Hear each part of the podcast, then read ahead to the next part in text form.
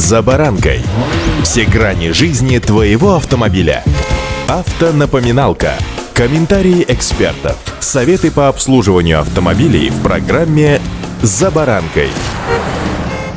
Поддержанные автомобили в России с начала года подорожали на 34%. В ноябре нынешнего года средняя цена легкового автомобиля с пробегом достигла 922 тысяч рублей, учитывая то, что в январе этот показатель находился на уровне 688 тысяч рублей. С начала года рост цены в среднем составил 234 тысячи рублей, что, в общем-то, немало. С вами Забаранка Александр Карпов. Здравствуйте. Автомобильные факты.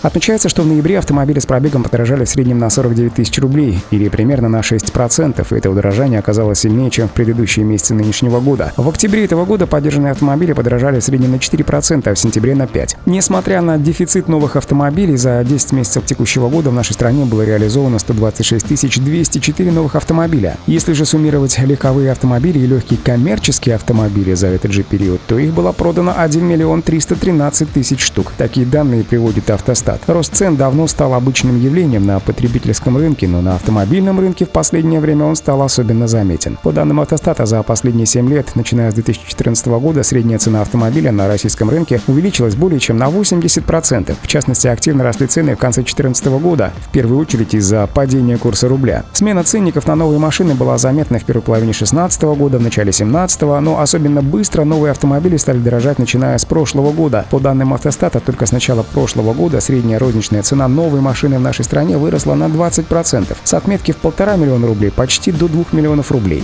Автомобильные факты.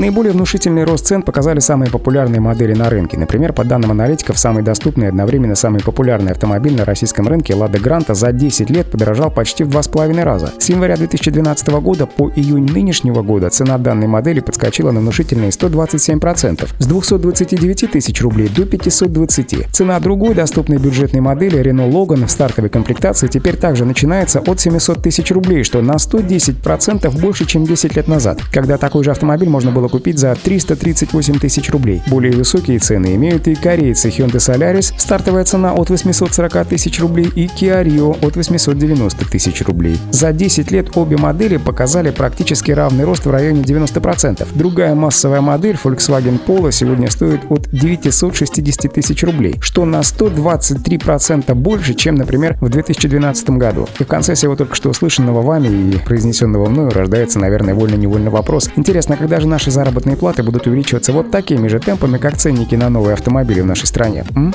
Вопрос риторический. Разумеется, ответа на него нет. Ни у кого. Ни у меня, ни у вас. Пока же, друзья, и мне, и вам напоминание. Строгое соблюдение правил дорожного движения, тем более, что на зимней дороге это чревато катастрофическими последствиями. Удачи!